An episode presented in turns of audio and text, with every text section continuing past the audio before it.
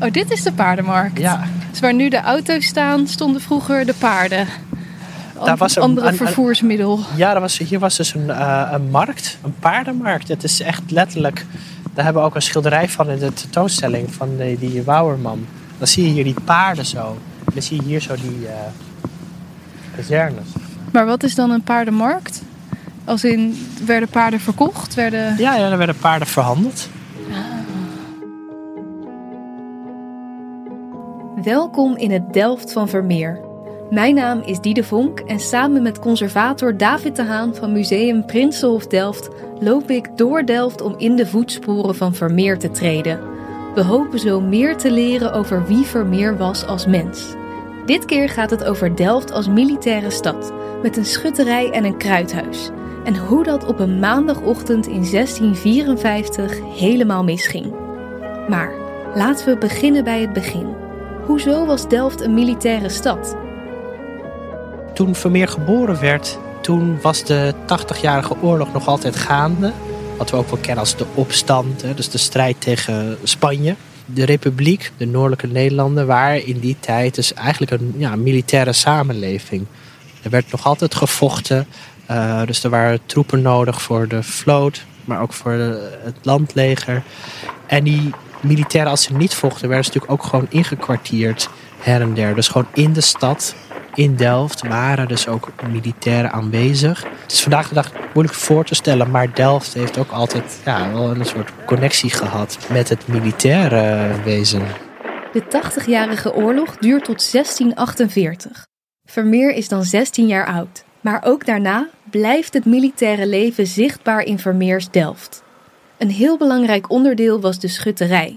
Maar wat is dit precies? En wat heeft het met Vermeer te maken? Een schutterij is, je zou kunnen zeggen, een soort stadsmilitie. Dat waren dus ook gewapende mensen, maar dat waren dus burgers van de stad. Het waren geen beroepsmilitairen. Ja, dat gaat terug tot in de middeleeuwen. Dat het idee was dat natuurlijk ook in tijden van belegering moest men natuurlijk ook zijn stad kunnen verdedigen. Maar die schutterij had een breed takenpakket. Ze waren ook een soort politie, een soort ordehandhavers, eh, zelfs een soort brandweer. Ze waren gewoon een soort, Oh. soort crisisteam, zeg maar. Dus als er een soort dreiging was van buitenaf, maar ook in de stad zelf, hè, er kon hier natuurlijk ook in de stad een opstand uitbreken of dat er ergens een conflict ontstond. Ja, dan werd die schutterij daarop eh, op afgestuurd. En dat was, dus, dat was dus eigenlijk zeg maar de, afhankelijk de functie van die schutterij. Maar dat ontwikkelde zich gaandeweg ook wel tot een soort ja, ehm, herenclub. Herenclub. Ja, Een herenclub, ja. Dat is inderdaad net zo elitair als het klinkt. De schutters en de officieren waren allemaal mensen uit de goede families van Delft. Toen de dreiging van de 80-jarige oorlog voorbij was, werd de militaire functie wat minder belangrijk, maar de netwerkfunctie des te belangrijker. Een ideale plek voor Vermeer dus. Nee, een van de dingen die we weten is dat Vermeer lid is geweest van de schutterij. En eh, ja, hij duikt op een gegeven moment op in het register. En in zijn boedelinventaris worden ook een aantal attributen aangetroffen die verband houden met de schutterij. Een stormhoed en een piek en een lans. Dus eh, ja, gewoon zeg maar zijn schuttersuitrusting. Een soort wapens. eh, Ja, waarschijnlijk gewoon vooral onderdeel van zijn uniform. Andere schilders waren ook lid van dat gilde. We weten bijvoorbeeld Leonard Bramer, die is daar ook eh, lid geweest. Dus dat was in die zin gewoon ja, een belangrijke ontmoetingsplaats. Een soort vreemde mengeling van enerzijds wel nou ja, oefenen in het schieten en een soort van klaarstaan voor als het nodig was. Maar het was tegelijkertijd denk ik ook gewoon eh, ja, een gezellige locatie waar, waar ook gewoon gedineerd werd en, en af en toe gefeest. We hebben in het Prinsenhof ook een aantal schutterstukken. Dan zie je ook eh, nou ja, de heren uit die tijd poseren. En daar zit bijvoorbeeld ook een schuttersmaaltijd bij. Dus dat, dat, was echt ook wel bedoeld om een soort verbinding te creëren. We staan natuurlijk niet voor niks op deze plek op de paardenmarkt. Dit is nu een groot plein met bomen en geparkeerde auto's, maar dat is niet altijd zo geweest. Tijdens Vermeers leven gebeurde hier iets ingrijpends. Nee, het feit dat dit nu een plein is, dat heeft eigenlijk alles te maken met wat er op 12 oktober 1654 hier gebeurde. Dus dat was dan toen Vermeer ook net een jaar bij het Gilde zat. Net een jaar of twee getrouwd. Eh, ja, ook zoiets. eh, anderhalf jaar. Ja, Zij was nog redelijk jong. ja. Nee, dus zeker. Dus hij was begin twintig. En ja, wat er op die dag gebeurde... In die tijd is nu bijna niet te voor te stellen. Maar toen eh, was er hier een heel groot kruidmagazijn. Buskruid. Dus naar verluid werd hier 80.000 pond buskruid bewaard. Dat is natuurlijk waanzinnig veel. Gewoon in een bebouwde omgeving. Hier wonen gewoon mensen omheen. En daar onder de grond lag 80.000 pond buskruid. Ja, ja, precies. Deels onder de grond, deels boven de grond. Het was, er stond hier aanvankelijk een klooster. Na de reformatie kwam dat leeg te staan. Dus toen werd dat herbestemd tot ammunitiemagazijn, eh buskruidmagazijn. En ehm, nou ja, dus op die fatale 12 oktober... Naar verluid was er dus iemand die wilde even een, een monster trekken uit dat buskruidmagazijn. En daar is iets met een vonk gebeurd. We weten niet precies hoe het ontstaan is, maar feit is dat dus dat hele magazijn hier de lucht in eh, vloog. Alle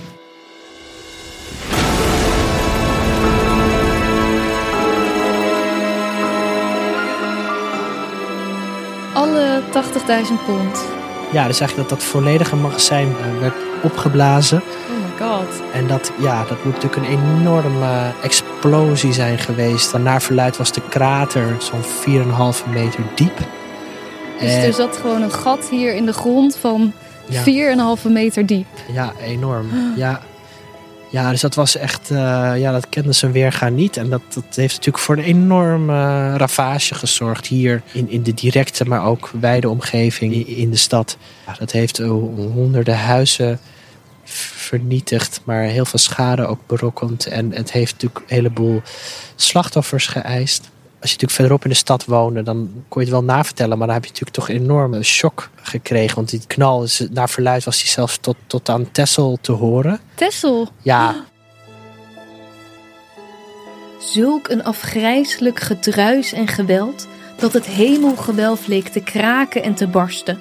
Het leek of de ganse aardbodem scheurde en of de hel zijn kaken opensperde. Zodat niet alleen de stad, heel Delftland, maar gans Holland en de naburige provincies sidderden en opgeschokt werden. Dit is een vrije vertaling van hoe de Delftse geschiedschrijver Dirk van Blijswijk het beschreef. Hij was 15 jaar oud toen de ramp plaatsvond. Even voor je topografie. Texel is 140 kilometer van Delft vandaan. De impact van de knal is dus bijna niet voor te stellen.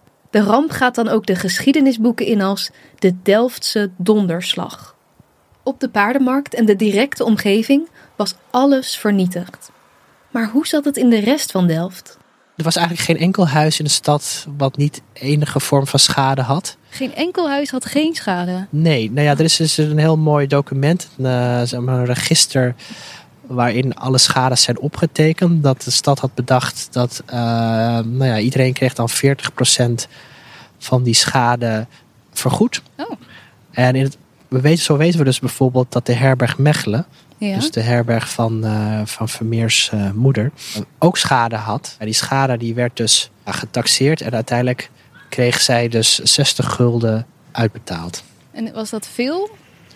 Ja, dus die 60 gulden, dat was dus 40% van het geheel. Dus dat, eh, ja, reken maar uit, dan kom je op, eh, ja, 150 gulden. ja. Dus dat moet een flinke schade zijn geweest. En misschien woonde Vermeer toen ook nog wel in dat huis, toch?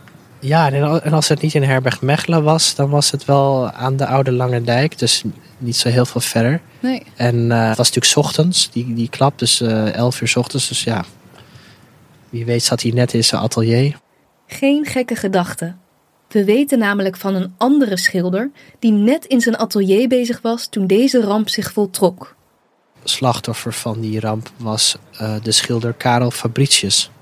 Daar hebben we het eerder over gehad. Ja, Fabricius wordt wel genoemd als het gaat over Vermeers opleiding. Hij was net iets verder, zeg maar, qua carrière dan Vermeer. Hij was al een meesterschilder. Hij was net naar Delft gekomen. Hij woonde hier pas een, een aantal jaar.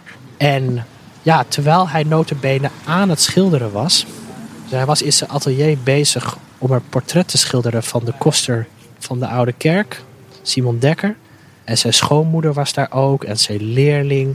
En We weten voor al die mensen, ja, die waren allemaal op slag dood. Alleen Fabricius werd nog een soort van nou ja, meer dood dan levend onder dat puin vandaan getrokken. En die heeft, nou ja, nog een aantal uur geleefd, maar heeft ja, uiteindelijk ook de geest gegeven. Dus, ja, dus in die zin, ja, het is weliswaar geen familie van Vermeer, maar het is maar net, nou ja, het blijkt maar net waar je atelier stond, dat van Fabricius stond op de Verversdijk. Dus dat is zeg maar dichter bij de plek des onheils. Mhm. Dat was ook, ja, domme pech van net waar je huis stond. Ja. En eh, gelukkig voor Vermeer eh, ja, is, is hem niks overkomen. Maar die Fabricius was ook iemand die misschien wel een grote rol heeft gehad in, in zijn opleiding. Of die die kende van de Sint-Lucas-gilde. Ja, nou ja, dat, is, dat, dat had het veel meer kunnen worden natuurlijk als Fa- Fabricius langer had geleefd. Hij komt in 1650 komt hij naar Delft. In 1652 schrijft hij zich in in het gilde. En in 1654 overlijdt hij alweer. Dus zijn, zijn periode in Delft is, is ja, om Ja, een ja. tragische reden eigenlijk heel kort geweest. Maar hij was wel een schilder die ook innoveerde. Fabricius was ook bezig met, eh, met perspectief en met gewoon eh, experimenteren. Dus het, het was gewoon een hele interessante schilder. En het is gewoon ja, heel jammer dat hij niet gewoon nog wat langer heeft geleefd. En dan had, wie weet hadden hij en Vermeer elkaar nog wel veel meer kunnen inspireren. Hoe dat eruit had gezien, zullen we helaas nooit weten. De domme pech dat het atelier van Fabricius dicht bij de ramp stond, kostte hem het leven. Zo'n grote ramp in zo'n relatief kleine stad. Zoveel families omgekomen of verscheurd door verdriet. Dan moet het toch haast wel dat er meer mensen dicht bij Vermeer zijn omgekomen. Ja, het meest dichtbij wat Vermeer betreft is... Dat, dat gaat dan over Egbert van der Poel.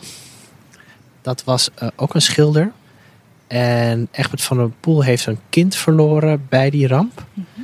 En Egbert van der Poels vader was hertrouwd met een tante van Vermeer.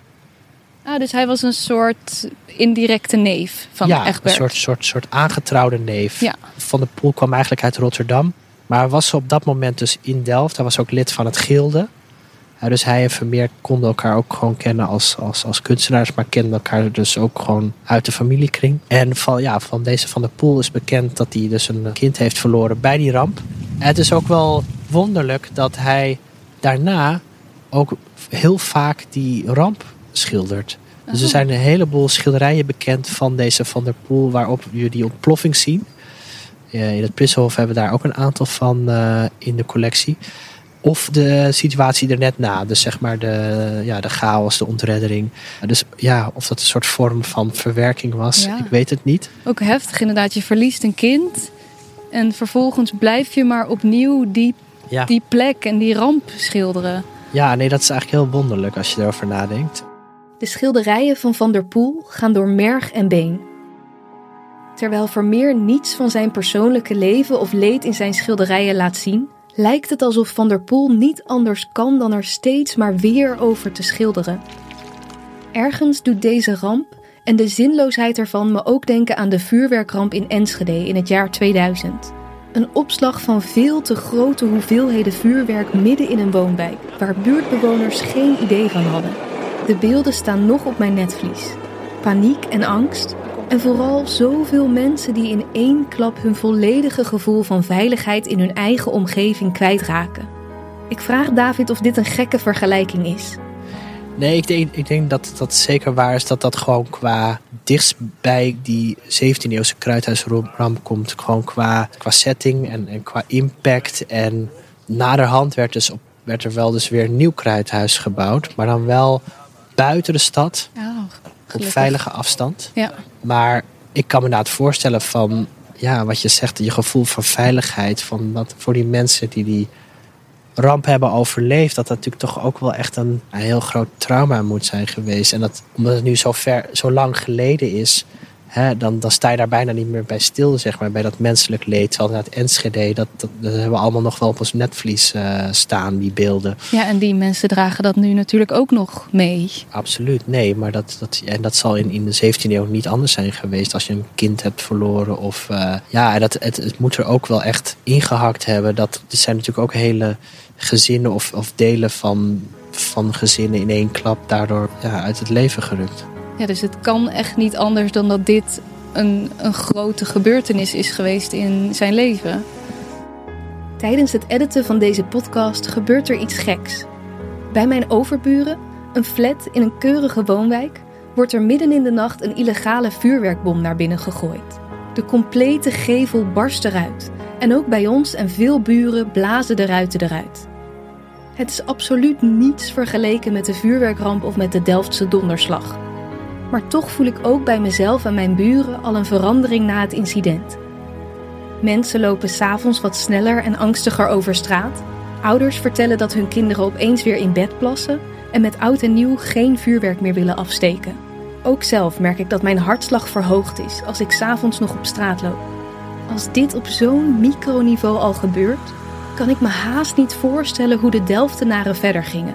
Na zo'n ramp die een compleet gat in de stad heeft geslagen. Wat denk jij dat het voor impact had op Vermeer? Nou, ik, ik denk vooral wat het gedaan heeft, is natuurlijk, het heeft gewoon letterlijk het Delft van Vermeer veranderd. Hè. Het had natuurlijk impact op de stad, op het straatbeeld. Uh, te beginnen hier natuurlijk op die paardenmarkt, waar die enorme krater was en die open plek in de stad. Maar ook op heel veel andere plekken heeft het schade berokkend tot de aan herberg Mechelen aan toe. Ja. Uh, dus ik, ik stel me gewoon voor dat ja, voor Vermeer door deze stad lopen, dat ja, werd je gewoon geconfronteerd met die impact, met die sporen ervan, met barsten in gevels. Met... Ja, zijn hele, hele leefomgeving verandert eigenlijk. Uh, ja, die veilige bubbel van Delft was ineens een soort van opgeschud. Nergens hier op de paardenmarkt vind je een monument of een herinnering aan deze grote ramp. Behalve een restaurant met de naam Kruid zien we geen enkele verwijzing. Misschien zijn sommige gebeurtenissen zo groot dat we die ons liever niet herinneren. In de volgende aflevering gaan we naar de Zuidkolk. Dat is de plek waar Vermeer zijn wereldberoemde gezicht op Delft maakte. Hoe ziet die plek er nu uit? En houdt Vermeer ons voor de gek met zijn weergave van de werkelijkheid?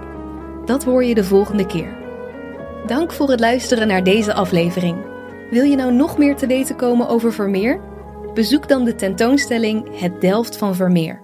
Te zien in Museum Prinsenhof in Delft van 10 februari tot en met 4 juni 2023. Maar ook daarna kan je in het museum je hart ophalen als liefhebber van Delftse meesters. Deze podcast is gemaakt door mij, Diede Vonk van de Makers Podcast Producties. Tekst en redactie door Geert-Jan Borgstein, redactie en presentatie door David de Haan, productie door Pia Westgen. De audiomixage is gedaan door Sonja Vos.